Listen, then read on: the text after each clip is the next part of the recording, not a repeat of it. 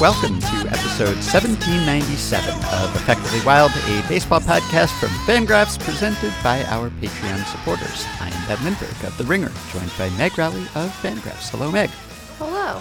Just us today for the first time in a while. Been talking to a lot of guests lately. Yeah, it's so quiet in here. yeah. So I've got some banter. We've got some emails. I guess we should note that technically there's news by the barest definition of news which is that there was a labor meeting of sorts. Yeah. And reportedly nothing of note happened at it, but I guess it's technically of note that it happened. It sounds like from all of the tweets we've seen so far, and we're recording on Thursday afternoon, so there may be more details by the time you hear this, but everyone who reported on it says that essentially nothing happened, but that nothing was expected to happen. So I guess Bob Nightingale described it as the first bargaining session in 42 days between MLB and the MLBPA ended Thursday, and just as expected, there was little movement. The timetable is unknown when they will meet again. Evan Drellich said MLB's proposal today didn't encourage the players. A couple small changes. Expectations weren't high going in, so in that regard, the proposal actually went mostly as expected. And then Jeff Passan sounded, I guess, the most alarming note, perhaps, in that he said, Baseball labor update, there is no deal. There was never going to be one today. MLB made a proposal. The reaction among the players was not positive. Few on either side expected it to be. The question is how soon the MLBPA counters. And then the ominous last sentence spring training starting on time is in peril. Emphasis mine. I mean, yeah, like it was always in peril. yeah, I guess it's been in peril for a while. I am struggling, Ben. Here's mm-hmm. how. Okay. Let me count the ways. I've been struggling with how nervous to feel and how different from our prior expectations this is versus how in line with our prior expectations this is. Because I don't mm-hmm. think that we really were terribly optimistic that spring training would start on time. And I don't know that we were terribly optimistic that the season would start on time. I think there has been this sense for a while now that this will get taken down to the wire and we will probably be at least a week or two late when it comes to the regular season and how much you know, how many games that ends up meaning for 2022 is sort of going to be some function of how late we go and then whether we get expanded playoffs in in this season, right? Because in theory, we could just push everything back, but that gets harder to do if we're having to accommodate another round of games. Mm-hmm. So I don't know. I'm trying to to decide if I feel more anxious today in a way that is a rational response to stimulus, or if I am just as anxious as I was, or if I should feel more anxious than I do, which, as we've discussed before, I have a seemingly limitless capacity for. So I don't know. I don't know how to feel about it. It has been sort of a bad news day away from baseball, and so I'm trying not to have that interact too much with this. but it, it seems like we are unlikely to have pitchers and catchers reporting on time because they're supposed to report like a month from now, and we don't right. have we don't have anything resembling a deal done. And I I also struggle to know like if Aristotle were judging me today, that's the direction we're going right now. We'll do other stuff in a minute, but here's where we are at this particular moment. And and was sort of like assessing my goodness as a person.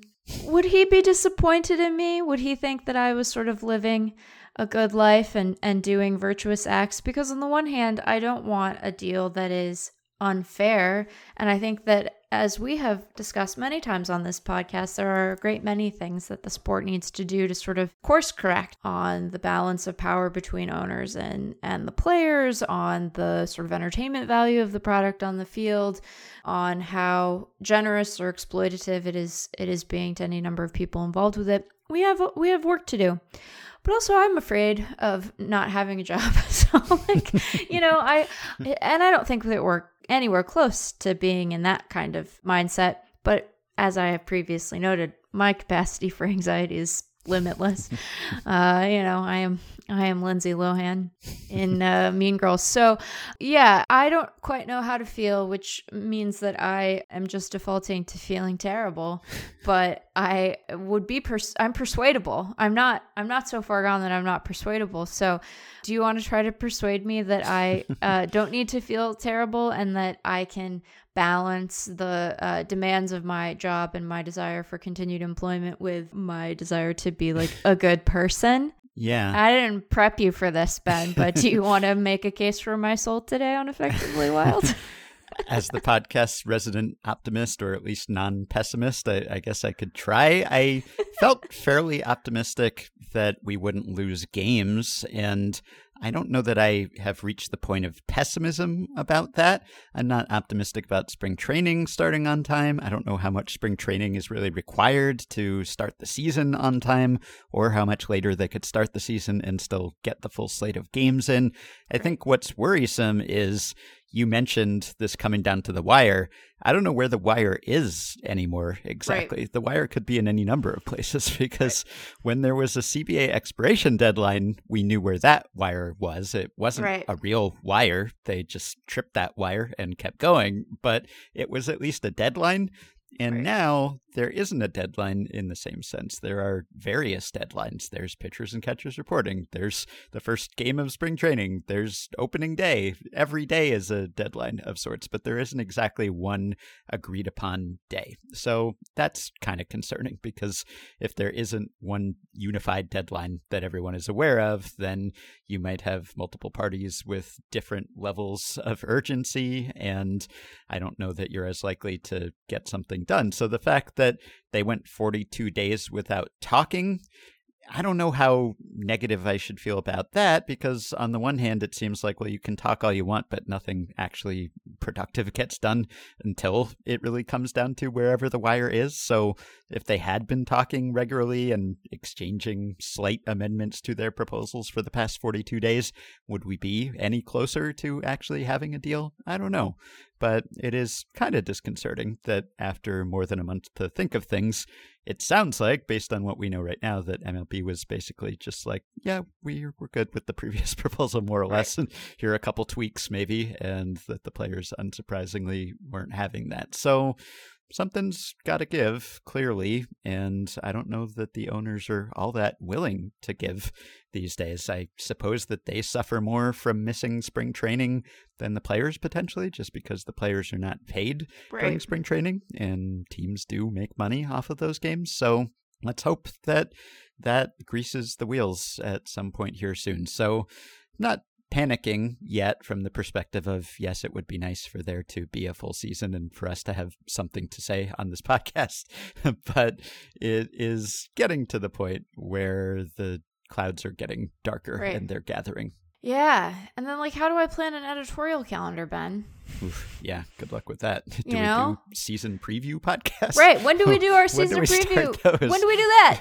yeah. I have no idea. Can someone, like, send smoke signals and or wink at us to indicate which team will sign Carlos Correa? And then we'll do that one last. Sure. You know, we'll just do it last. And then it'll be fine. We could start, you know, soon question mm-hmm. mark. I mean th- these are not the most important aspects of this right? When the when the progression of the sport and people's livelihoods like the players livelihoods are involved these sort of trickle down issues are i think we're able to put them in their proper perspective right? And like i think that the jobs of the people who work in baseball media are important but i can appreciate how we don't want to just rush to get a deal done to like make sure that I know when to run positional power rankings. That's silly. but it's not unimportant to me personally and to yep. the people who listen to this podcast and to the mm-hmm. writers who I'm going to have to say, hey, you, you, have to write 30 blurbs about a, a billion dudes, just like mm-hmm. so many guys. So I think that we can acknowledge the strain that the uncertainty places on any number of people while while not also wishing for a bad deal. We can do both of those things at once. And I'm just here to say, like Aristotle, get off my back, man. I'm doing my best. I know that living your good life is a matter of habituation and practice. I gave that lecture at Wisconsin. I know the rules, but I'm just very stressed today. So anyway, I guess we should answer some emails.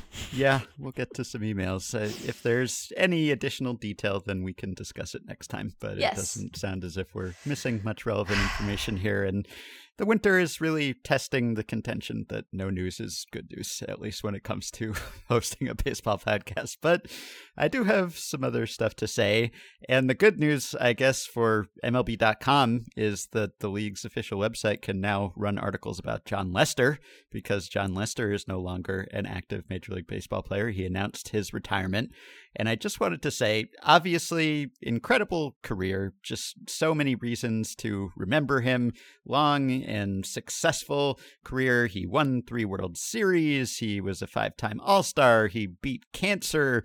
He pitched almost 3,000 innings at a well above average clip. He pitched almost a, another full season's worth of postseason innings with like a two and a half ERA, which is Yeah. really incredible. So, any number of reasons to celebrate and remember Jon Lester.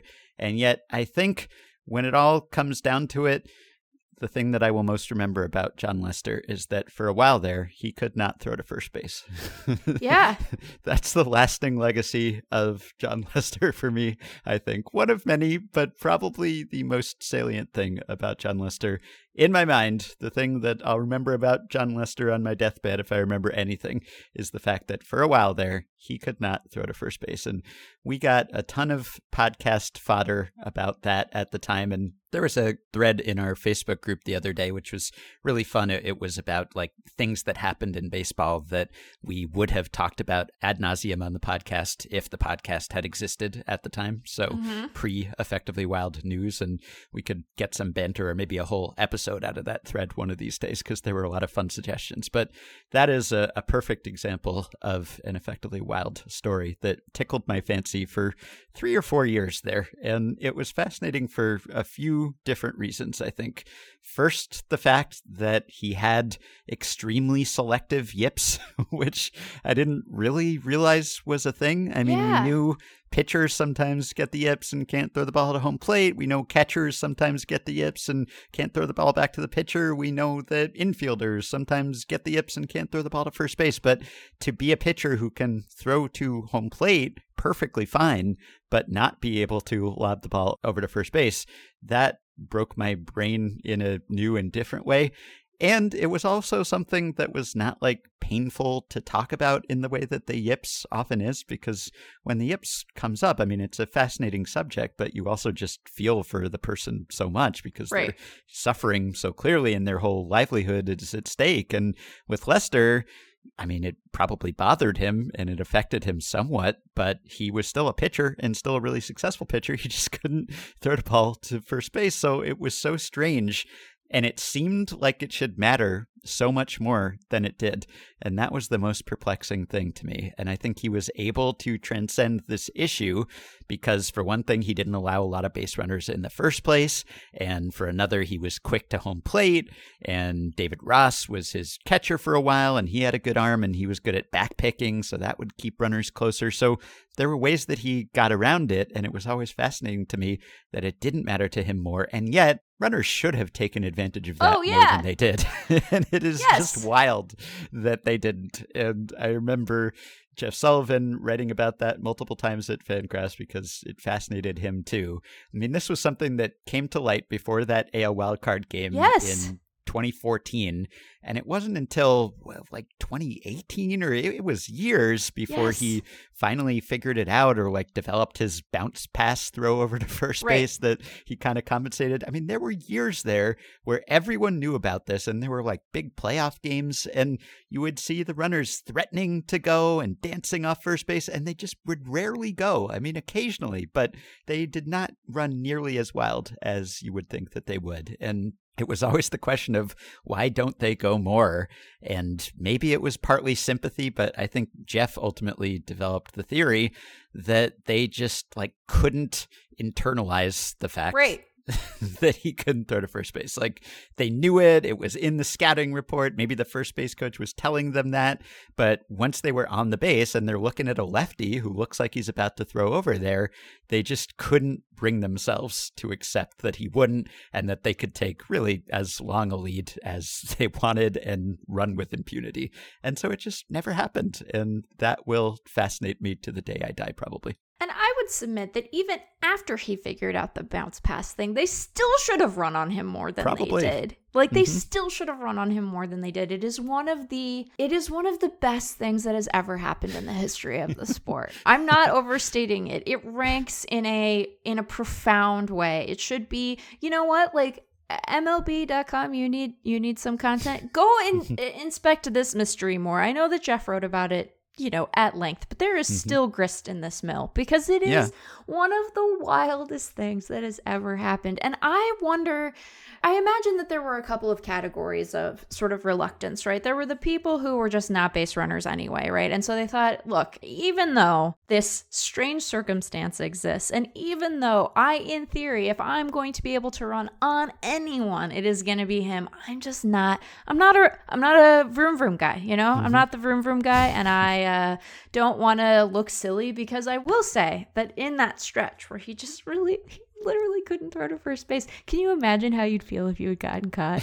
Like can you imagine if you're the guy who still Right, manages yeah, to somehow get caught? Like Mhm. you know you're never that's in the first line of your obituary really. Like it's the thing that travels with you you know from clubhouse to clubhouse just forever. So Mhm. there's like that category of the guy. And then i'm sure that there were some guys who were convinced and had like a Carrie Mathison like you know color coded board in their apartments that Mhm. like this was all a long con right this was a bit and he was waiting to deploy it until the Mm-hmm. Right. ideal moment and so if you were the guy who was gonna you know run in that situation then oh no jon was gonna get you because he was just committed to the bid it was a years long operation Mhm. and then there were the people who were just I don't know cowards maybe like do we want to call them that that seems like too strong a judgment but I I just don't it's the best thing it's one of the best things that's ever happened in the sport so yeah Mhm.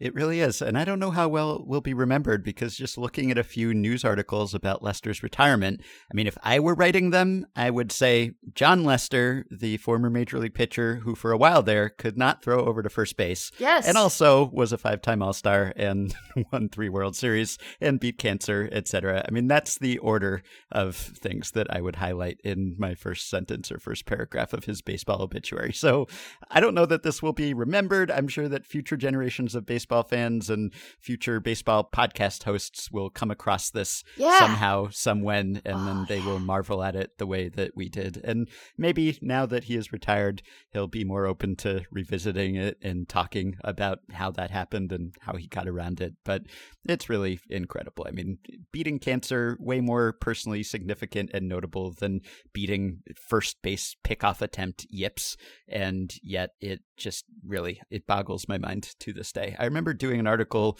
for Grantland, I guess it was going into the 2015 season where I had like all of the makers of all of the various simulation software for baseball run the numbers for Jon Lester if he could never throw to first base and they suggested that like it should make him significantly worse, maybe not as much worse as you would think, but it just didn't really seem to hold him back very much and I love that. So thank you Jon Lester for all of the memories, but specifically for those.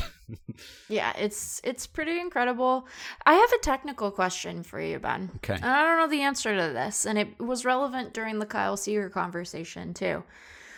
Are they officially able to retire? Like they were No. They Hmm. were technically 40 man guys, right? They were 40 the the last that we knew of them, they were on a 40 man roster.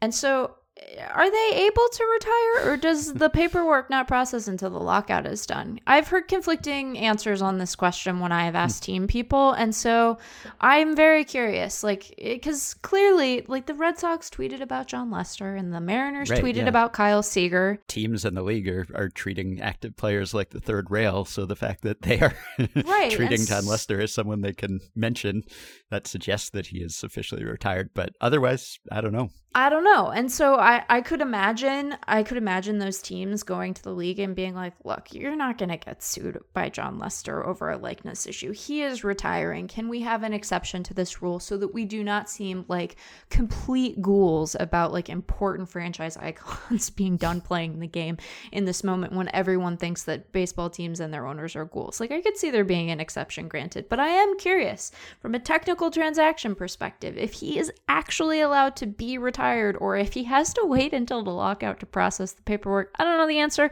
And team people I've asked have had conflicting reports. So I put it to our listeners. I don't know what I'm doing. it's been a weird feelings day, Ben. Been a weird one. One more thing I wanted to mention related to our series last week. We talked to Cameron Grove in one of our episodes about measuring the unmeasurable. He was the astrophysicist who's done a lot of uh, pitching research on the side and other research. And we were talking about the times through the order penalty and the reasons for that. And I mentioned on that episode that one thing that I'd like to look into or, or have someone else look into is whether there is some sort of reliever effect when relievers face the same team multiple times within a postseason series, whether they are worse because of the familiarity. And Cameron subsequently ran those numbers and produced some analysis on that subject, which he tweeted and which I will link to on the show page. But he seemed to find that there is, in fact, a significant familiarity penalty for relievers in postseason series. So he looked at the stuff of the relievers and the expected run value based on the stuff and all of that based on the movement and velocity and, and their pitch characteristics. And that doesn't seem to suffer. So if they face the same team two or three times in the same series, their stuff is roughly the same, but their results get way worse, like significantly worse, especially the third time that the team sees that reliever in that same series. So that would suggest that, in fact, there is a familiarity effect for relievers that extends across games, at least within the postseason. And then he did a little follow up where he looked at regular season results, and it seems like there's probably something there too, maybe a little less pronounced. And there are a number of ways you could do this, and maybe it depends on how many days between outings right. there are, and you know that kind of thing. But it does seem as if there's something to that, and this will bear further analysis. But if that effect holds up, then I wonder if that might actually affect strategy to yeah. some extent in the postseason if teams become aware of that, if it really is a significant factor. That could be a good thing, I guess, if we want starters to go deeper into games, let's say, then you'd have some incentive to have them stay in longer because you don't want to hurt yourself in a later game in the series by bringing in a reliever who might not need to pitch in that game, for instance. But very interesting. There does seem to be something there. And as I mentioned on that episode, I think I had previously studied a playoff familiarity effect for starting pitchers and found right. that as long as you're on full rest, there doesn't seem to be one, but that could be for any number of reasons. There are obviously more days between games for starting pitchers, and maybe they're just more resistant to the familiarity effect as it is because they have more pitches, etc. But does seem to be something to this, and that kind of matches my intuition, but maybe it matters even more than I thought. Yeah, I mean, I, I it was a very interesting result. The degree of it, the magnitude of it, did make me think this probably merits additional investigation, which I think Cameron, yes. you know, definitely conceded that there's more work to be done here. But it is a like really it was an interesting result and i hope that it's one that he studies further because i would be curious to see what some of the results of looking at those potential confounding variables you you mentioned leads to but see people should come on effectively wild because we give you mm-hmm. interesting questions yes exactly and I was also thinking, because of that measuring the unmeasurable series, that, you know, we talked a little bit about injuries and how so much of that is still unmeasurable. What causes injuries? What can prevent injuries? But I think if there's one piece of data that I wish we had, it would be better injury data, especially for past years, because yeah. I find that when I try to analyze a, a past player's career, often there's so little easily accessible about their injury records, right? And if you look at modern players, maybe you can find if they had a, an IL stint or maybe even Baseball Prospectus tracks some day to day injuries, for instance. But it's not easy to find for past players, it's all but impossible to find. Yeah. And I know that there's some old baseball encyclopedias, the Neft and Cohen books, that did have some injury records for earlier eras, and I don't think those have been digitized anywhere, but I don't think they were all that detailed anyway. And I was thinking about this because Craig Wright the historian and sabermetrician, in his excellent subscription newsletter, Pages from Baseball's Past, which I have plugged many times on this podcast. It's at baseballspast.com.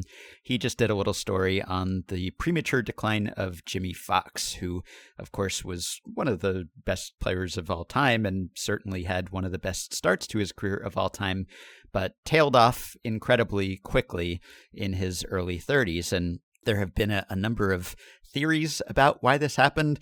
And I was just re appreciating Jimmie Foxx's early numbers because he was very much on pace to break Babe Ruth's all time home run record. Yeah. I mean, he started off so fast. And granted, Ruth really started as a hitter in earnest a little later because he came up as a pitcher primarily. But Foxx came up as a catcher and he was blocked by Mickey Cochrane for a while. So he didn't really have that huge a head start. And through their age 32 seasons, I think Ruth had hit 416 homers and Foxx has hit 500. And he also had a huge RBI lead, if you care about that kind of thing. He wasn't as good a hitter overall. He didn't get on base as often, and Ruth hit for an even higher average, etc. But power wise, he was on track to be perhaps the best home run hitter of all time and certainly to eclipse Lou Gehrig potentially. And then it just sort of stopped. He stopped hitting homers. He stopped hitting at all. And then he stopped playing Major League Baseball. And he was uh, essentially out of the game at a fairly early age. I mean, he hit 500 homers through his age 32 season, which was 1940. And then after that, he hit a grand total of 34 homers. And really, it was 19 in one year. And then they just stopped coming, basically. And he was gone in a, a couple of years after that. And the theories that people have advanced for that in the past some have suggested that it might be attributable to his drinking, but Craig went through that, and it seems like his drinking really started at a dangerous, damaging level late in his career and, and probably wouldn't have produced such a, a steep and sudden drop off. And then there's some suggestion that maybe it was an appendectomy he had, and there was a, a more invasive surgery for appendectomies back then. But that doesn't really fit the timeline either because he bounced back from that fine and, and was okay for a while. And then others have also suggested that it could be because he was pressed back into service as a catcher at a fairly advanced age, not having done that for a while. And then he played catcher like every day for a six week stretch and he got kind of banged up and possibly broke a toe. And maybe that took a toll. But again, he kind of bounced back at the beginning of the season after that, too. So it, it isn't really the smoking gun that it might seem. And Craig, doing the detective work that he often does, concluded that the most likely suspect or culprit here was a concussion that Foxx had suffered years earlier after the 1934 season, just before his 27th birthday, he went on this touring team of, of barnstorming big leaguers and he got beaned. He was facing the pitcher Barney Brown, who was a Negro leaguer, and he got hit, I think, above the right ear and he went down. And it was possibly retaliation for Foxx having hit a home run off of Brown earlier in that game. And Wright mentions that that kind of thing was probably more common in the Negro Leagues at the time. The hit by pitch rate in the Negro Leagues was like 75% higher than it was in the AL and NL at that hmm. time. But whatever the reason, it's kind of classic concussion symptoms. I mean, it, it was described as a, a mild thing at the time, but it lingered for quite a while and he didn't play. And then it seemed to progressively get worse over time. Yeah. And he had sinus issues and headaches and blurred vision and all kinds of concussion symptoms that we have seen subsequently end or shorten other players' careers, and maybe the severity of it wasn't quite realized at the time. But that's the kind of thing that it's not unknown. Like if you're a Jimmie Foxx scholar, you know about that kind of thing. But it's not something that you immediately see when you look at his baseball reference page. It's not like huge headline news about Jimmie Foxx. Like you could read retrospectives of his career and not really know about it or recognize its significance. And that happened not even in a major league game, but that happens so often when I read Craig's newsletters and he will trace a player's career or season. And so often it seems like when a player slumped, Craig will find out, well, he actually fouled a ball off his toe or something, and he was limping around for a while, and it was reported in the papers at the time, right? But there's no real record of it otherwise. And so it's some day to day thing that the guy was playing through, or maybe he sat out for a while, and you could see that there's a gap in his game log, but you wouldn't necessarily know why. And that sort of thing is so prevalent. Like, not that every slump is related to an injury of some sort, but right. Probably a lot of them are. I bet if we had perfect injury info, like if we knew every player's health every single day of the season, I bet that would explain a lot of slumps. Like, Yeah. not slumps due to random batted ball luck, of course, but if you could correlate, like, here are when players were hitting the ball less hard, and here's what we know about how exactly they were feeling that day. And I think there have been some studies that have correlated injuries with exit speeds and that sort of thing. But if we had that kind of perfect injury information, and, you know, we wouldn't have access to the state of mind of every player on every day, and it could be psychological too, not just physical. But I bet that explains a lot of variation in performance that otherwise we just chalk up to randomness or luck because it's ultimately unknowable. And the further back you go in baseball, the less easy it is to find that information without doing a deep dive on, let's say, newspapers.com, which has Right. made that kind of thing easier, but still not easy.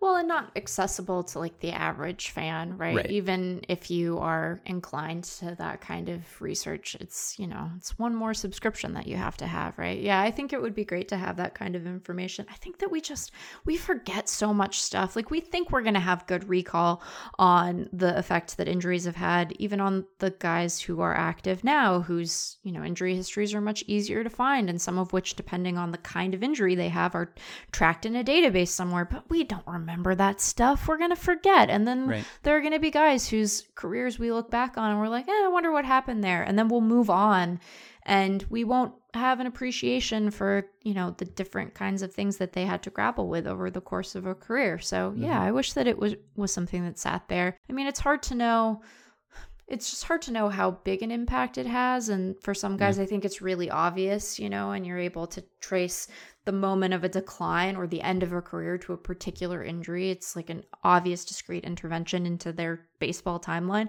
but other guys it's harder but it give you a sense that would be great Mm-hmm. Yep.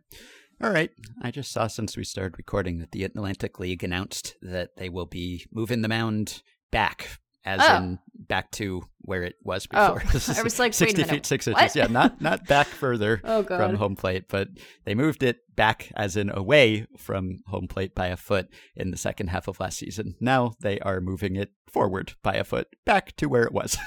I explained that extremely clearly, but they'll be using the standard mound distance this season, and I'm kind of disappointed by that actually because I, I know there was a lot of consternation about health and using players as guinea pigs and would players blow out their arms, etc. But I talked to some players and other people about that for a piece at the end of the season, and it sounds like it was a complete non-issue, and that no one really complained about it after it went into effect, and that there wasn't any observable uptick in injuries or anything.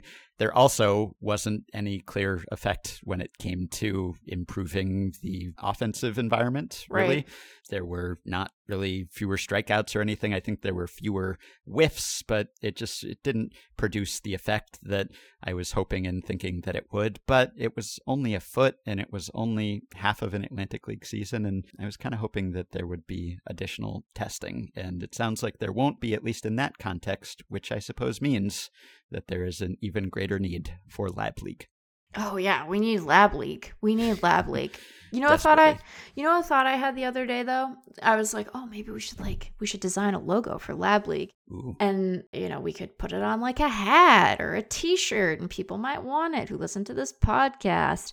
And then I was like, it would be hard to design a Lab League logo that doesn't invoke steroids, right? That isn't like evocative true, of that. So right. I've, you know, but I'm, you know, I'm still thinking on it because yeah, uh, people would think it's Balco or Biogenesis, right? Right. This is the this is the gating factor around merch for Lab League, not for Lab League itself. Lab League right. lives forever, you know. Mm-hmm. But yeah. All right, here are some emails, and this one, this first one will be football related, so we will uh, need your help here as okay. the more football educated among the two of us. This is from Andrew, who says there is an interesting scenario at play in the final weekend of the NFL season.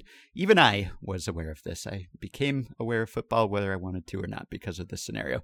It was possible that the only way for both the Raiders and Chargers to make the playoffs following their Sunday night game to end the season was if they were to tie. Yeah. Of course, if either one of them had won, it would stand to make the playoffs. But if they had both tied, then they would have both made the playoffs and right. forced the Steelers out of the playoff picture picture. Andrew continues This led many to speculate we would have four quarters and an overtime period where the two teams kneel the ball every play.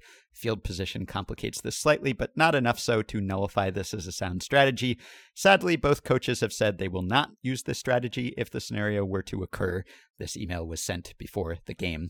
And Andrew continues This got me thinking that if MLB were ever to replace the zombie runner with a tie after X innings, eventually we may see a similar scenario where teams are incentivized to tie. Assuming a scenario where there is absolutely no upside to winning over a tie for both sides, how would you envision this working out on the field if teams actually tried to pull this off? More realistically, how do you think players, coaches, and front offices would respond to a situation like this?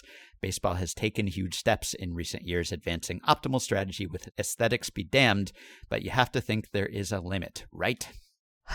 Ben, I'm so sad that you don't like football because watching that game and watching yeah. the end of that game was some of the most fun I've had watching sports in a very, yeah. very long time. And I, I was rooting following it vicariously. Oh my god! Else. And I was rooting. It was a fun scenario. I was rooting for a tie. I mean, first of all, I thought that the the idea that they were going to say up front, "Oh yeah, we're going to tie," I was like, of course they're not going to do that, right? right. They're not going to do that. Even if even if at at certain points in the game they had gotten to a point where it's like, why don't we tie just because the the risk of something goofy happening is high enough that we should just take the clear path to the playoffs and tie and and you know let you know Ben Roethlisberger be sad at home.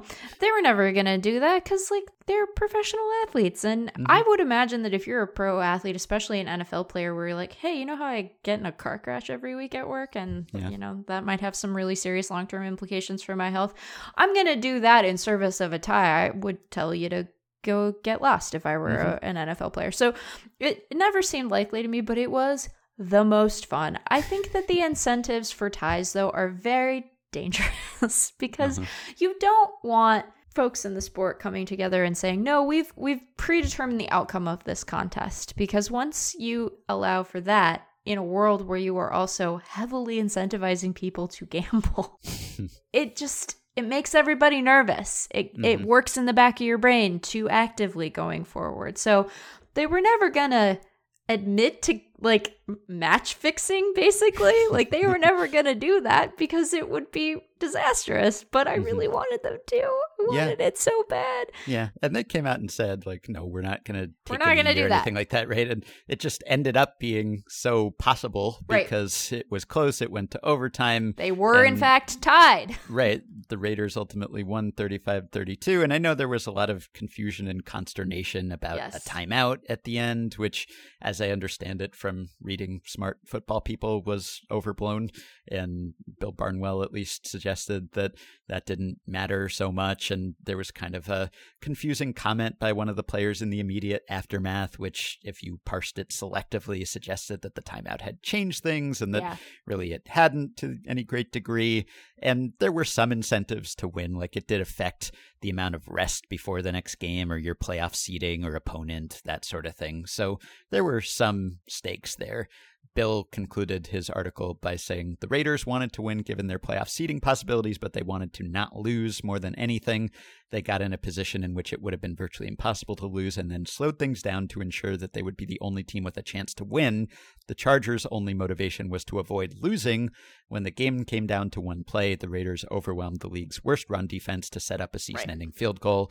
The Chargers didn't lose because they poked the bear with a too cute timeout. They lost because they got overpowered by a more physical team with their season on the line. For all the modern external factors surrounding this game, that's the oldest, simplest football story in the book. So I know it was sort of a letdown for a lot of people that this was not a tie and that the teams were not committed to a tie. And I'm sure that part of that is just the macho football, we're not going to concede everything, we want to win kind of thing.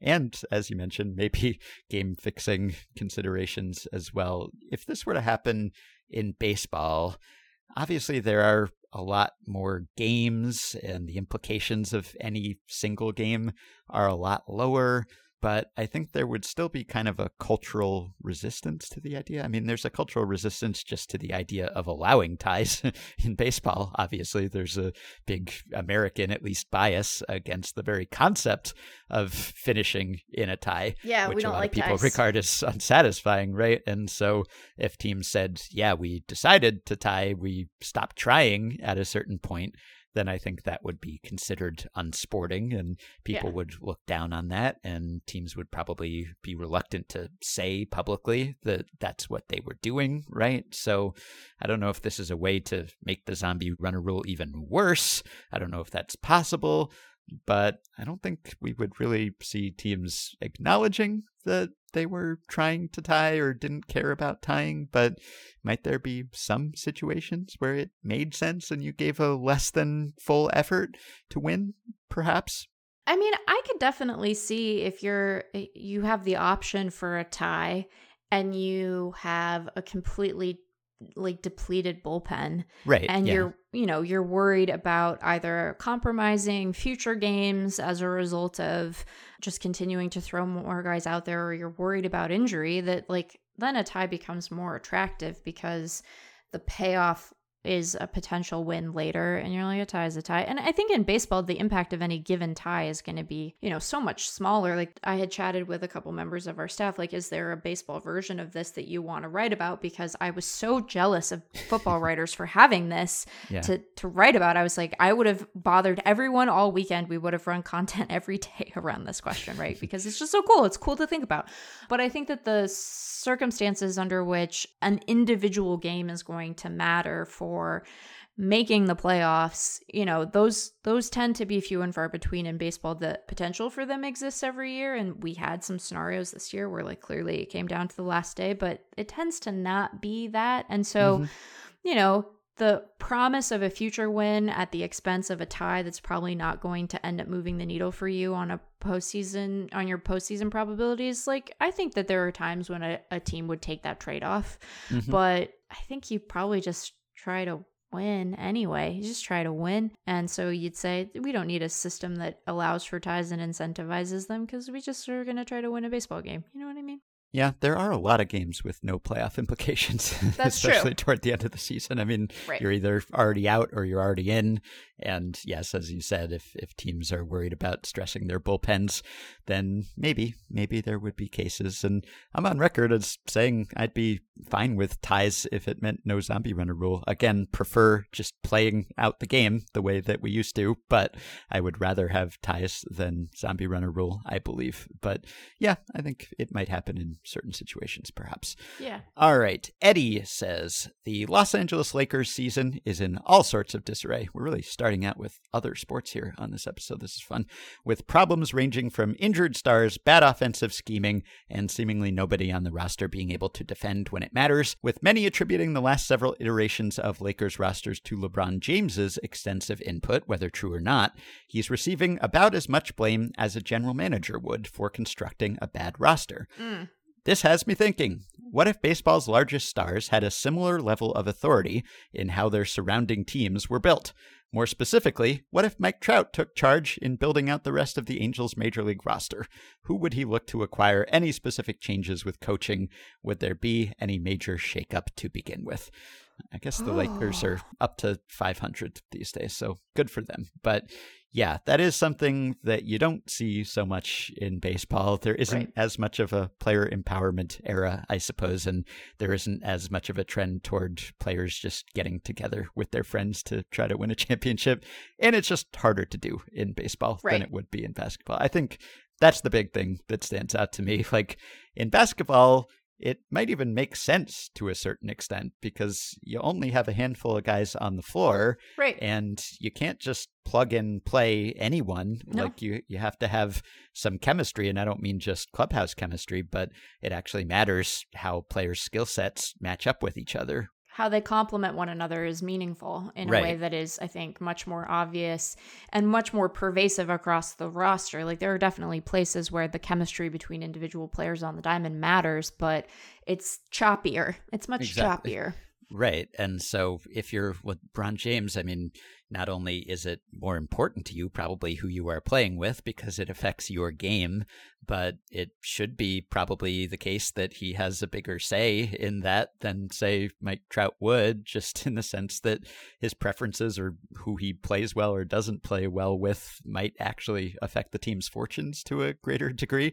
And he's like a huge part of the team, just percentage wise, right. in a way that Mike Trout isn't. So I think it makes a lot of sense in basketball, or at least more sense. I'm not saying it is ideal to have players calling every shot necessarily, because uh, they might still be prone to making certain mistakes that someone else might not be. But I'm just saying, like, you have to take into account an individual star much more than you do when you were constructing your roster. So if this were to happen in baseball, I don't know that there is really any great advantage to it. I mean, unless you have, you know, Zack Greinke, who is reputed to be a great scout in his own right, for instance. Like if you have a player who's really good at evaluating other players, sure. But otherwise, being a GM is a big job. and, yeah. And a full time job, more than a full time job, frankly, as is being a Major League Baseball player. So I don't know that you would get much of an advantage from combining those things, especially because they're separate skill sets and players are worrying about their own games. They don't have an opportunity to see everyone else playing all the time. They don't necessarily have the background in statistical analysis to be able to evaluate numbers the way that an entire front office can. I'm not saying that they wouldn't have insights, but I'm just saying that often, you know, when you have player votes for awards or all star selections or whatever, they don't always end up being the best players as we would yeah. evaluate value. Maybe we're not always right either, but you know, players will make judgments based on who they like and who they know and the small samples that they have seen, etc. So I don't think they're really all that well suited to construct rosters. And sometimes you see that when players will advocate for a move to be made or not made. And sometimes it doesn't really seem to make sense on the surface. And who knows from a clubhouse perspective. But yeah, I don't know that that's in most players' wheelhouses, just as being a player is not in most executives' wheelhouses. I do think the place where it could perhaps be meaningful, but it would constitute more of a collaboration than something as directed as what at least has been reported for LeBron when it comes to the Lakers is if someone like Trout were able to be persuasive on payroll as a general concept and then how that payroll gets allocated is left to the the general manager and the you know the baseball ops team and scouts and what have you. So I could see an instance where you know if we lived in a world where Artie Moreno was going to listen to Mike Trout and Shohei Ohtani more on hey do we increase Angels payroll from, you know, 172 million to 250 million. Like if they are the voice that is going to be able to move the needle there. And I know that, you know, the way that the Angels have spent has not been, you know, stingy, although it has it also hasn't always been super smart. I think there you could end up having really meaningful impact where someone like Trout goes in and says like, "So you know how I'm the best baseball player of my generation. What if we mm-hmm. spent like another $50 million on pitching so that you could go to the postseason with me? Again, the mm-hmm. best baseball player of my generation. And if that voice were able to sort of shift things around, then I see it as as valuable. I do think that players have like they do have some idea of who good players are. I think that they are maybe slow to update their understanding of that, right? I think that when we see players rank other players, I tend to be struck more by not that they identify guys who were never good, but that they maybe identify guys who aren't as good anymore, right? Mm-hmm. Like it's like he's not prime, whatever. He's, you know, it's time for a new dude to be in this list. So yeah, I don't know. I think that there could be some value there if they're like, let's go win a World Series. Why don't we? And then right. they, yeah, the front like, office is like, thank you for that windfall. We shall go do that as, to the best of our ability. Remember when Dallas Keuchel called out Jeff Luhnow for not making the Astros better at the deadline or doing anything significant, and then that possibly precipitated Luhnow making the Justin Verlander right. trade? Uh, it, it, at least put more public pressure on the team to make a big all-in move, and you know, then they won a World Series, and there were some other things going on that year as well. But sure, that may have been a situation where uh, a player publicly saying, "Hey, let's go for it here," you know, let's yeah. give up some prospects And again, that's, I think, the problem because players would 100% every time give up all of the prospects.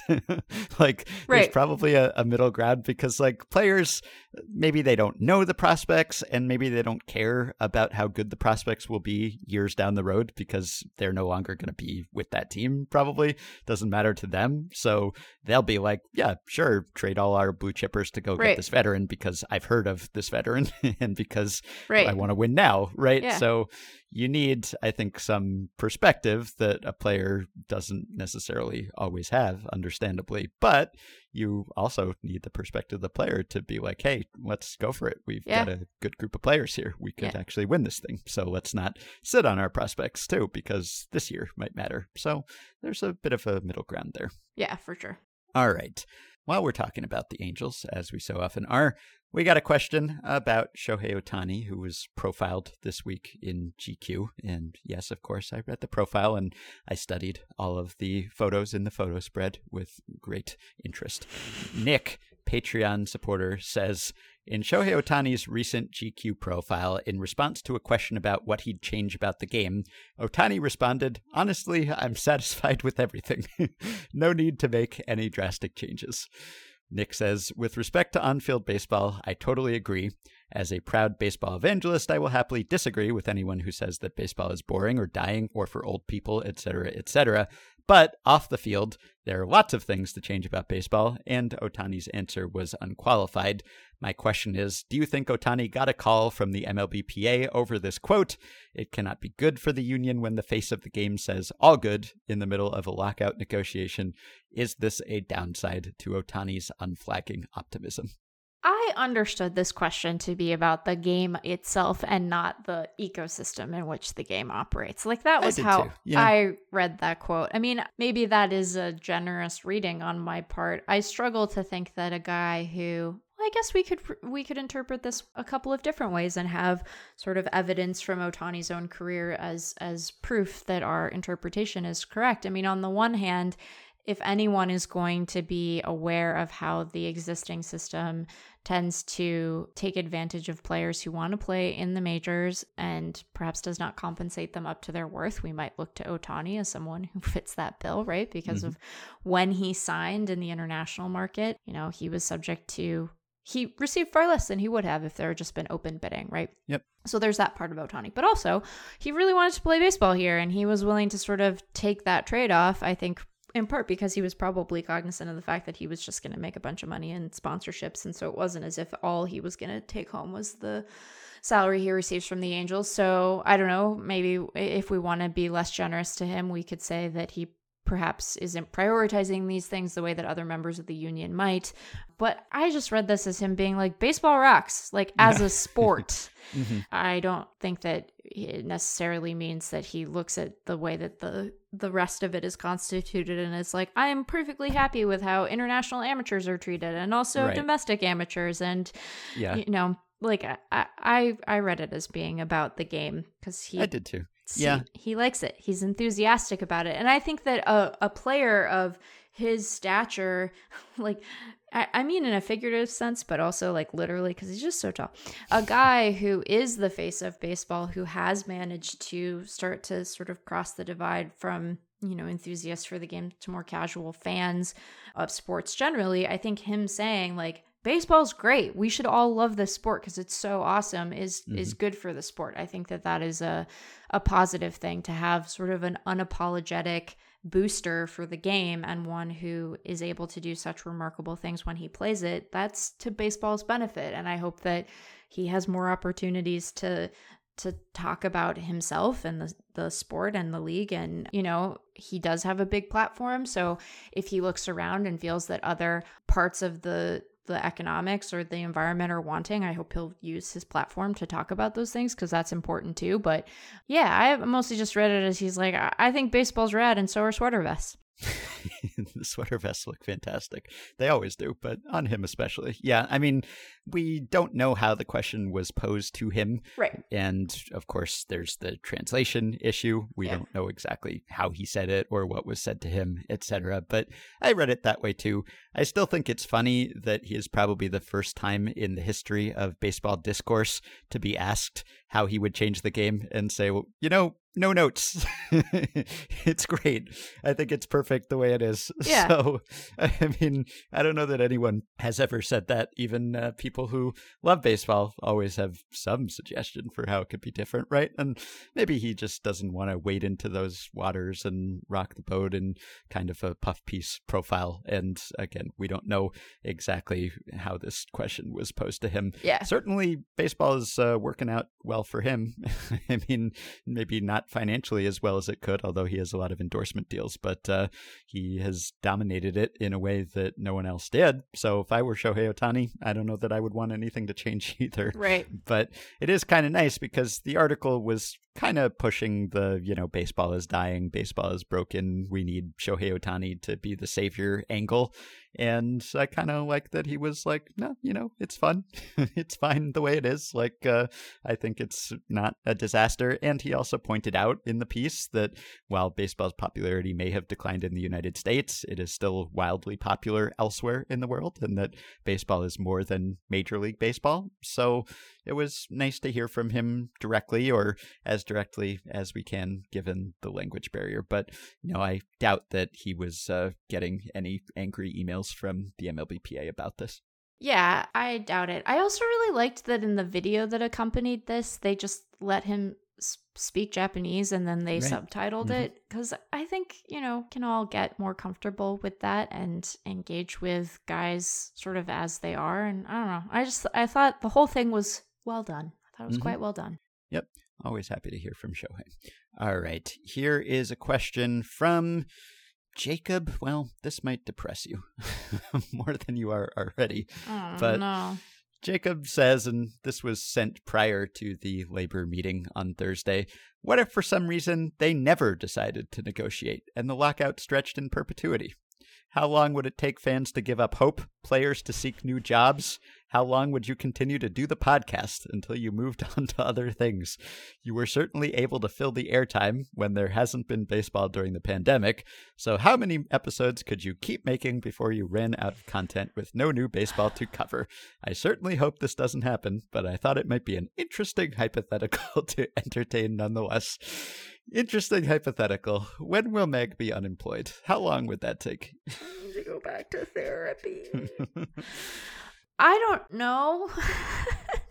I mean, I am still kind of of the mind that baseball viewership and sort of engagement has not totally recovered from the pandemic year. Mm-hmm. And we got baseball that year. So if we lost baseball entirely for this season, particularly if the context for losing it is not a global pandemic, which I think people would understand if, you know, we had gotten to the point where we had said this isn't safe to do, but it's because of an inability to reach a labor deal in a sport that's incredibly lucrative.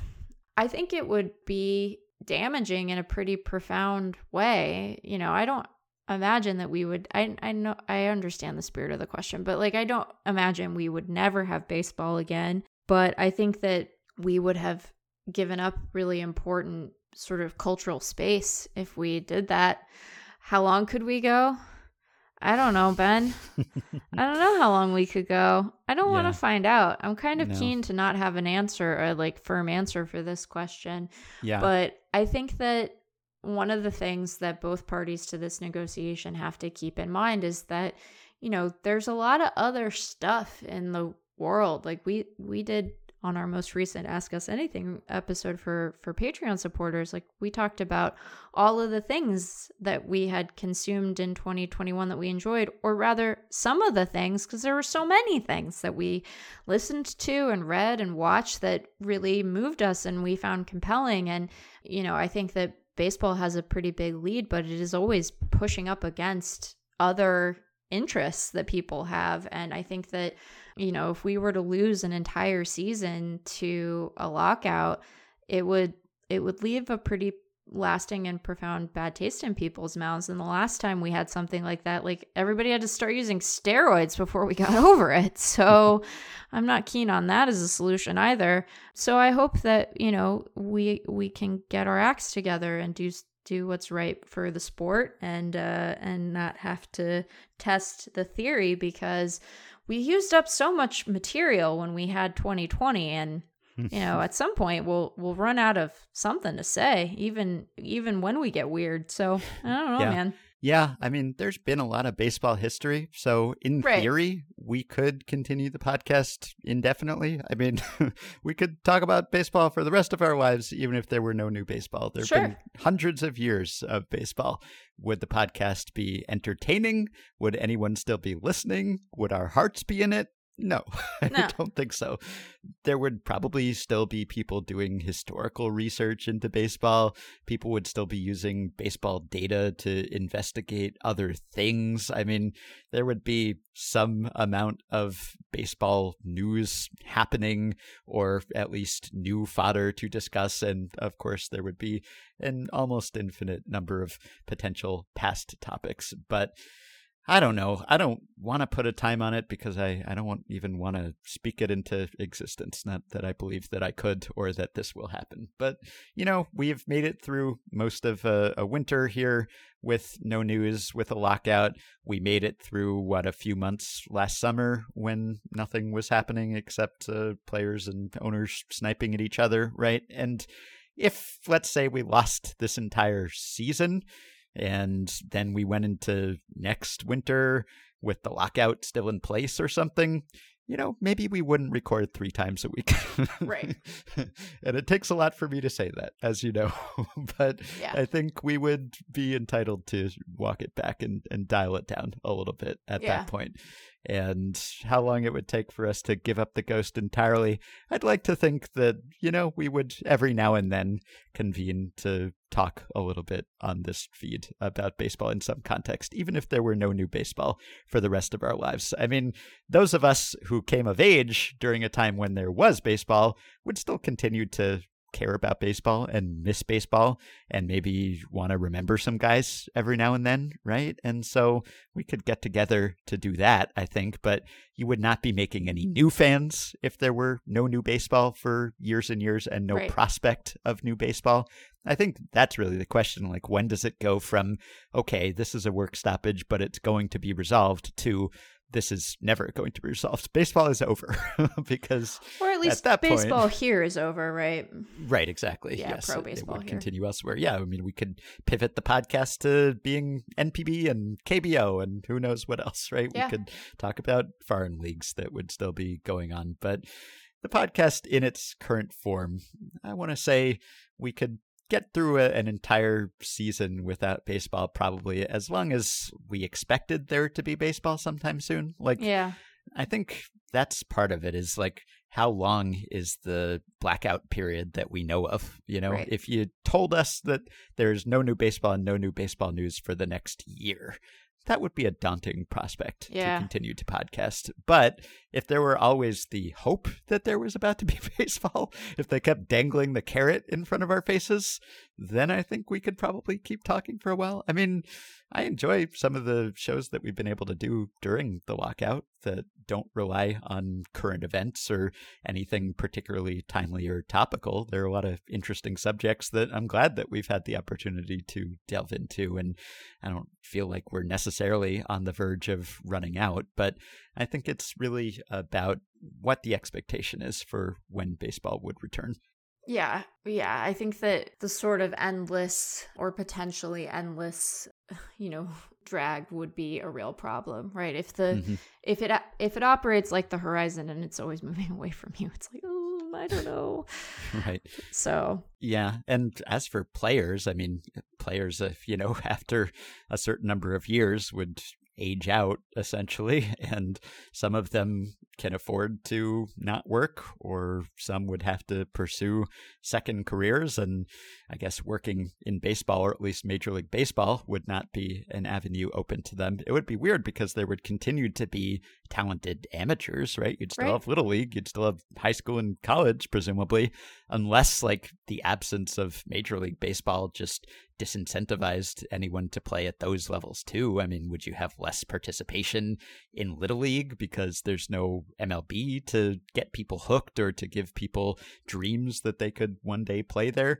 Maybe you'd see some decline in participation, but I think probably for the most part, people play baseball and softball because it's fun to play baseball and softball, right? Right. So I don't think they would disappear. And so you'd still have talented players coming up, but they would have to play overseas or really ultimately at a certain point you'd form a new league right Yeah. i mean if mlb just decides we're not going to play then at a certain point you would see some sort of players league spring Yep. up right which emma baccellieri just wrote about at sports illustrated or a federal league or an indie league would suddenly get all the best players i mean probably we would just pivot from major league baseball to whatever the new highest level domestic league is where probably most of the most talented players would gravitate to after a certain amount of time Yeah, I mean, I imagine that after a while there would be something that came and sort of filled the void. And then the question would be sort of what caliber of player can that attract? Because, you know, you have guys who maybe say, I want to keep playing baseball and I've earned enough and I can take less to go to a new league. And you might have guys who say, yeah, I can go do something else and and make more money or the same amount of money. Like the economics of it, I imagine would matter there too. I'm skeptical that we would get like it's like, oh, finally I'm free from the shackles of MLB and I've gone to a league with better owners question mark. Like mm-hmm. I don't know that that would necessarily satisfy in the way that that we would want it to, but yeah, I don't know, it's a weird it's a weird uh it's a weird bit of business, but Yeah, hopefully one that we will not be able to answer definitively. Yeah. okay. A different Jacob says, I was looking through the career war of some of the greatest catchers of all time, and they seemed low to me. For example, according to Baseball Reference War, the highest ranking catcher is Johnny Bench at 80th all time with a career war of 75.1. I think most people can agree that Bench is better than the 80th best player of all time. Is this a result of not having a good grasp on catcher defensive value, framing, staff ERA, etc.? Is there a better comprehensive stat that can be used to describe catcher value? Well, part of the the thing that I think is useful for folks to remember here is that like BREF's version of catcher war does not include framing. Mhm. So that is going to be for a lot of these guys is going to make up a, a, a potentially quite meaningful bit of the Right. gap. And neither does Fangraphs War prior to the Pitch FX era, right? And neither does Correct. Baseball Prospectus Warp prior to 1988 and Right. the advent of pitch by pitch data. So, Right. yeah, we can't go back as far with some of these stats. Right. And so that's going to be a big piece of it. I think that with that sort of adjustment in mind, it's still, I don't know, I still think that war is a useful metric for catchers. Obviously, I'm going to be biased toward the versions of war that are able to, to the extent we can, account for the value of framing Mhm. because we know how valuable framing is for teams. It will be interesting to see sort of how, how that evolves. You know, there's there's been a a real compression in terms of the framing skill within the guys who make it to the majors and sort of stick there, right? So since we have an understanding of how valuable this is, you don't you don't have as many butchers back there as you used to. So there's that part of it and then obviously we're going to have a number of catchers whose value sort of flips and changes once we get a robozone. So Mhm. how we account for this stuff is going to be changing over time, which I don't know. I get why people are fussed by that. I think war always changes. I mean, it doesn't constantly change, just to be clear, like everyone, it's fine. But like, it's an evolving stat, right? And stats evolve over time. So I think that it's still the best composite stat available. And then for the guys who, you know, we don't have good framing data on, we're kind of left to rely on how how reputation might supplement our understanding of their game. Mhm. And I think that we need to allow that there's a big part of catching value that we still can't account for in war, right? We still don't have a good way of of quantifying the value of game calling in war. So I think that catcher war is probably among the the most incomplete in terms of what it can encompass, even though it is much more complete now than it used to be. I don't know. Mhm. How do you feel Yep. about catcher war? Yeah, I think it's okay. I Yeah. think that, yes, if we were able to quantify all aspects of catcher performance going back to the beginning of baseball, then some catchers' wars would be higher and some would be lower. you don't know which way it Yeah. would necessarily go Right. for the best ones, but probably you would have someone higher than the current highest if you could Yeah. quantify all of that. But I think it is largely a product of playing time. I think that's Yeah. the big difference Yeah. between catcher and other positions, just compared to players who play less demanding defensive positions.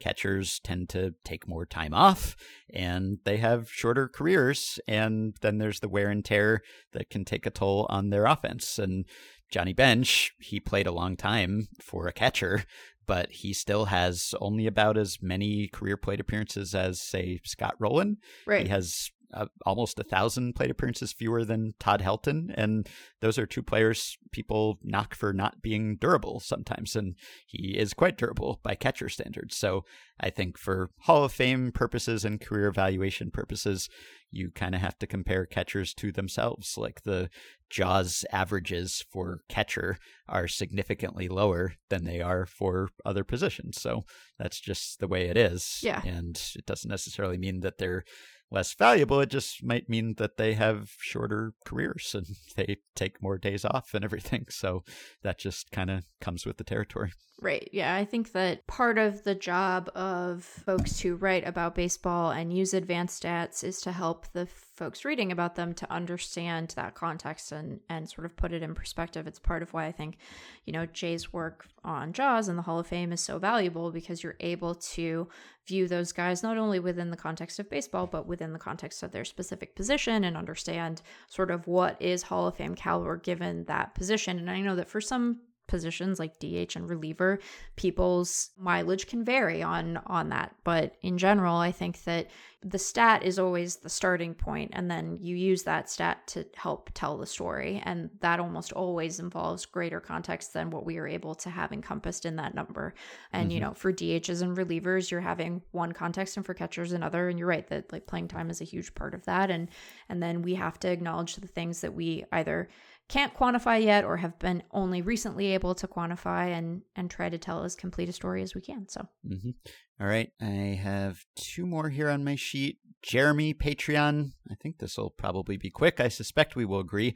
I was recently reading Joe Posnanski's Baseball 100 article about Frank Robinson's historic first year as player manager of Cleveland. It got me thinking about player managers. Do you think we will ever see player managers again, especially as front offices more and more script on field decision making or even look to cut costs? I know Ben has personal experience with a player manager through Fehlandt Lentini with the Stompers. What did he learn of the positives and negatives about player managers? Do you think baseball is the sport most amenable to having player managers, or might player managers fare better in other sports? Who is baseball's best or most successful player manager? What position would make the best player manager? Would it be too hard if you were the catcher? There are more questions about player managers here, but I think we can just primarily answer the first one here, which is will we see or should we see another player manager? And I don't believe there's been one since Pete Rose. I think his last season as player manager was 1986, which was just before I was born. So there has not been a player manager in my lifetime, and I don't expect that there will be. no i don't think there will be either especially because of all of the it, it's like uh, there's so much work right like what Yep. what a manager does on the field is obviously a big part of their job but there's so much stuff that they have to do away from that and the idea that they're going to be able to do that and then also do the work to be a really good baseball player seems seems like there's just not enough time like we only Yeah. have the the 24 hours in the day so mm-hmm. Yeah, I don't see the advantage really. And mm-mm. Jeremy makes a, a good point about the job and responsibilities of managers changing, and to some extent, some duties have been taken out of their hands. But I just still don't think it makes sense. And I think, if anything, we are seeing increasing specialization. We are seeing the expansion right. of coaching staffs, right? Yeah. We're seeing teams that'll have 12 or 13 major league coaches, right? So I don't think we are heading toward a world where you are going to say, we don't need a manager anymore or a separate manager. We'll just make this player the manager. I just don't really see the benefit unless you think that there is some greater leadership impact or it's better for the clubhouse to have a manager be the player but i don't think that's the case i think no. it puts players in awkward positions yes. to be the manager to have to fill out the lineup and make bullpen changes yep. and how do you even make four or five pitching changes a game if you're playing second base at the same time or something. I mean, there's just so much going on, and there's just no need to do it. I don't think there's much more of an emphasis on player development at the major league level, and you can't really be responsible for developing other players if you're worrying about yourself. It's there's just no need. I think I, I think it makes sense that baseball has gone away from this, and I can't imagine it going back in the other direction. Yeah, I can't either. I mean, like the the HR component of being a manager just by itself, I think precludes it from being a double up anymore. Right. Because, like you said, like who you put in the lineup, you know, your ability to sort of mediate conflict within the clubhouse when you are a member of the clubhouse, I think is just it's it's possible, but you would have to work really hard to have that be true and there's no reason to require a player to do it so mm-hmm. just like have a have a skipper. Plus, I need to call someone Skip. It's great. right. Yeah. Jeremy baited me with his last question, which was if Shohei can pitch and hit, do you think we will ever again see someone play and manage? I didn't think we would see someone do what Shohei did, so I suppose it's within the realm of possibility. It's it's probably more feasible to be a player manager than it is to do what Ohtani did.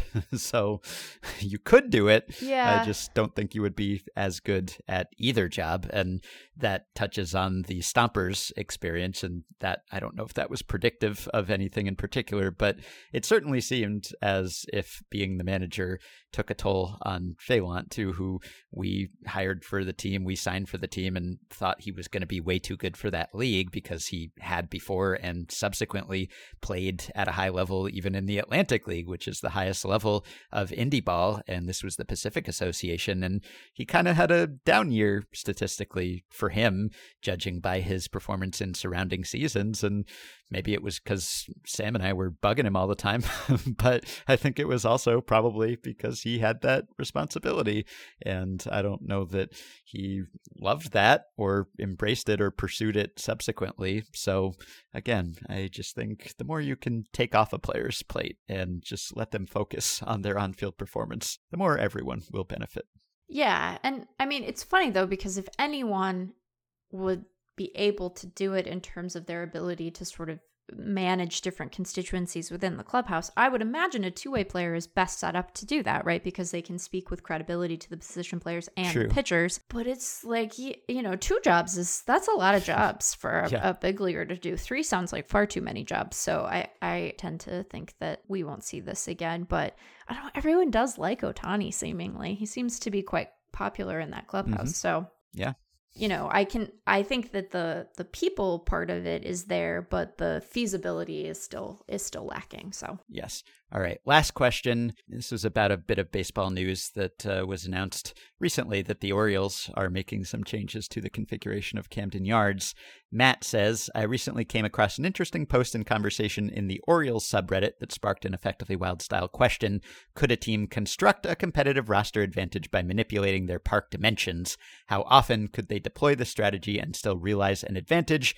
In a recent message to season ticket holders, the Orioles notified affected fans that for the start of the 2022 season, the distance from home plate to the left field wall will be pushed back as much as 30 feet in varying increments at different points in the wall, and the height will raise approximately 5 feet. By pushing back the left field wall, we've created a playing field that is fair for both pitchers and hitters. One of the top comments makes this observation Great move by Orioles GM Mike Elias. Load up on left handed pitching prospects and kill the right handed batter's alley in left field. Another commenter observes that the Orioles have an upcoming crop of speedy outfielders who can handle the larger dimension. The implication is that a GM can collect players and prospects who may not suit the current park effect, but then later make strategic changes to the ballpark that better suit the constructed roster. I know teams already construct rosters with stadium effects in mind, but are there other examples of teams constructing rosters with prospective stadium effects in mind, or otherwise manipulating park conditions to suit a specific lineup? Do you think that what the Orioles are doing actually coincides with roster rebuilding, or is it just coincidental and a long needed change? And for that matter, are there any limits on how often a team could tweak its stadium dimensions? I recognize that it's easier for the Orioles to change seating layouts since most seats are empty anyway. oh, I hope Baltimore gets it together because I feel so bad. We, uh, you guys have Rutschman, that part's great, but man, it can be kind of and Mullins, Cedric Mullins, like you're great. Mm-hmm. That's great. I don't think that there's any rule that I'm aware of about how often they're like legally allowed to change their layouts. I do think that the seating and season ticket holder thing is a meaningful consideration for a lot of clubs. I think the roster construction piece does matter.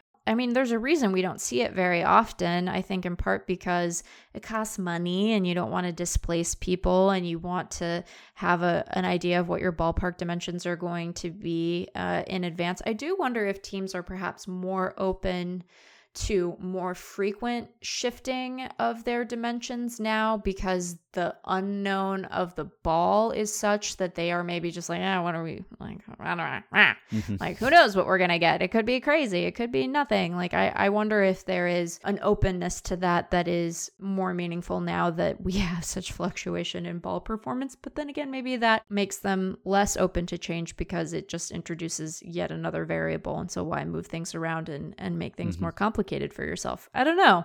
Yeah. I, I feel like we see the right amount of dimension change. Like we don't mm-hmm. see it often, but we know we don't never see it. I think it's yeah.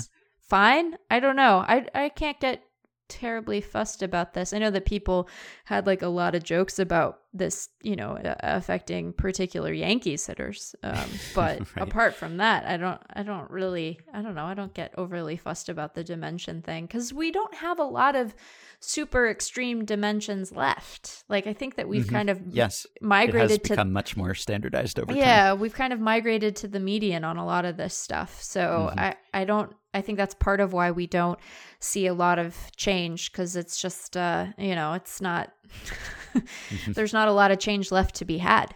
Yeah. I get the sense that, if anything, the recent park dimensions changes have skewed toward making parks more hitter friendly. Yeah. I haven't checked that, but just the ones that immediately come to mind, like Petco or like Marlins Park or Lone Shark Park or whatever we're calling it these days. I think those were trying to help the hitters out a bit and this one is the opposite. And it is merited in the sense that if they want a more balanced version of baseball, well, Camden Yards has been pretty unbalanced, yes. at least according to the StatCast park factors. Over the past three years, it has been the second Homer happiest park behind Great American, I think. And last year, if you look at single year park factors, it was far and away the most homer inflating park in the majors. And, you know, the Orioles did a lot of homer inflating themselves with their pitching right. staff. But yeah. in theory, this should account for a lot of that. I mean, I don't think this change will be significant enough to make the Orioles uh, a run preventer. I think they will need to actually have some good pitchers to do that. And, right. and they do have some good pitchers on the way. And maybe part of this is that they don't want Grayson Rodriguez and their other top pitching prospects to encounter this homer happy park where they'll feel bad about giving up lots of home runs. But of course, you will also hurt some of your position players, and they've done a decent job of developing those. The only rule I know of is that I don't believe you're allowed to change your dimensions in season. Yes. Which I think goes back to Bill Veeck, or at least Bill Veeck claimed that it went back to him changing outfield dimensions like by the series within a season, just based on what the opponent was for that given game. And the league did not take kindly to that and outlawed it almost immediately. So I think you are frozen once you start the season. But as far as I know, you could change it every season if you wanted to. Yeah. As you said, obviously there are obstacles to that. And moving a fence, I mean, this is no joke. I mean, 30 feet in some parts, like that's pretty significant. And I'm actually kind of disappointed because Camden Yards has been the best home run robbery park, largely because of those seven foot outfield fences, which are just the perfect height to rob homers, right? Yeah. And so to have at least a portion of the fence raised from seven feet to 12 feet probably means that we'll see fewer opportunities for home run robberies. So that's sort of sad. But as for whether you can actually give yourself a competitive advantage here, I'm skeptical, I guess, about how well you could predict the conditions, the Yeah. ball, and your roster yes. in advance to tailor this to your strengths Yes. or to diminish some of the weaknesses. I guess the best example that comes to my mind is one that involves friend of the show, former podcast guest Dan Evans, who, when he was just out of college at the end of the 1982 season, he was working for the White Sox as a newly hired full timer. And Harold Baines told him that he thought that the White Sox had been hitting more balls that died on the warning track than their opponents. And Dan Evans went around and other players agreed. And at the time, the White Sox had this early system that they used to chart balls in play, for instance. It was like an Apple IIe that Dan Evans would lug around and chart all the batted balls and all the Amazing. matchups and everything and would give you this rudimentary, you know, spray charts and splits and things that we take for granted now. But back then, only the White Sox had, or only a couple of teams had. And that seemed to confirm Baines's and other players' observation that the White Sox had been on the losing end of that equation there. And they ran the numbers and they studied the wind and all of those things. And they ended up actually moving the fence or not moving the fence. They actually like moved the entire field, which was easier to do at Comiskey at that. And so it was like a eight feet less difference, I think, from home plate to the outfield, at least certain parts of the outfield. And it seemed to pay off. And who knows what would have happened otherwise. But the 1983 White Sox were way better and won a ton more games and went to the playoffs and hit a ton of home runs. And there was a, a good MLB.com article about that recently that I will link to. But that was an example of looking at results from that season and the current construction of the roster and seeing that there might be an advantage or at least less of a disadvantage to changing. And it seemed to have the intended effect, at least in the short term. So there's some precedent for that. And, you know, I'm sure that the Orioles wouldn't be doing this if they didn't think it would benefit them in some way. So I suppose they've run the numbers and they've looked at their roster and they've looked at the players that they have coming up and tried to do some long term analysis there. But I think it's complicated. There are a lot of different factors that you would have to project. So it might just be as simple as, hey, we don't want an extreme number of home runs to be hit in our Right. park. Right. I think that that's, you know, the safest move when you're not able to predict with certainty year to year variation in the ball and you're not able to know exactly how many of your prospects are going to pan out is to move towards something that is mild and in the middle because it's the easiest to navigate around. hmm Right. So. All right. Thanks for the questions. We can wrap up here. All right, that will do it for today. Thanks as always for listening. Some details about MLB's proposal to the union have trickled out since we started recording this episode, but it sounds as if the takeaway was what we thought at the time, which is that this is incremental changes. We can discuss some of the specifics at the start of next episode, but I'm sure you know where to find those reports if you're interested in reading them now. I will include a link on the show page. A little more recommended reading. We talked earlier today about LeBron James and the differences between NBA and MLB players in terms of the percentage of a roster that they make up. One Jeff Sullivan wrote a fun post for Fangraphs back in 2014 called Let's Imagine a Baseball Playing LeBron James, in which he went through a thought experiment of how good a baseball player would have to be to make the same impact on a roster in a season that LeBron James does over the course of an NBA season. and he found that it's essentially impossible. But following along as he reached that conclusion was a lot of fun, so I'll link to that as well. And finally, thanks to everyone who wrote in to tell us that Georgia head coach Kirby Smart brought up the burning the boat story. He used it to motivate his players to win a college football championship over Alabama. Those of you who have read The Only Rule Is It Has to Work and who go way back with the podcast may recall that that became a podcast meme and book meme because of how common it is for especially head coaches, seemingly, although people in all walks of life, to tell the story about Hernan Cortez burning the boats, motivating his soldiers by essentially telling them that there was nowhere else to go. They couldn't retreat. There are all sorts of problems with that narrative, but it doesn't seem to stop people from repeating it over and over and over again. It's amazing how much mileage college coaches, especially, seem to get out of burning the boats. Not as big a thing in baseball, although it has come up from time to time. But it is gratifying that some of you remember, I don't know, five, six year old topics and will still inform us when something relevant occurs. You can support Effectively Wild on Patreon by going to patreon.com slash effectivelywild and pledging some monthly or yearly amount to help keep the podcast going and get yourself access to some perks while helping us stay ad-free. Michael Kim has done so, so has Andy, as have Just Asking 27, Matt Thompson, and Sandy Cantor. Thanks to all of you can, of course, get access to the exclusive Effectively Wild Patreon Discord group, as well as bonus monthly Patreon-only podcasts. You can join our Facebook group at facebook.com slash group slash effectively wild. You don't even have to be a Patreon supporter to do that, nor do you have to to write to me and Meg via email at podcast@fangraphs.com. Although you can also send us a message via Patreon if you are a supporter. You can follow Effectively Wild on Twitter at EWPod you can join the Effectively Wild subreddit at r slash Effectively Wild, and you can rate and review and subscribe to Effectively Wild on iTunes and Spotify and other podcast platforms. Thanks to Dylan Higgins for his editing and production assistance, and we will be back with one more episode before the end of the week. Talk to you then.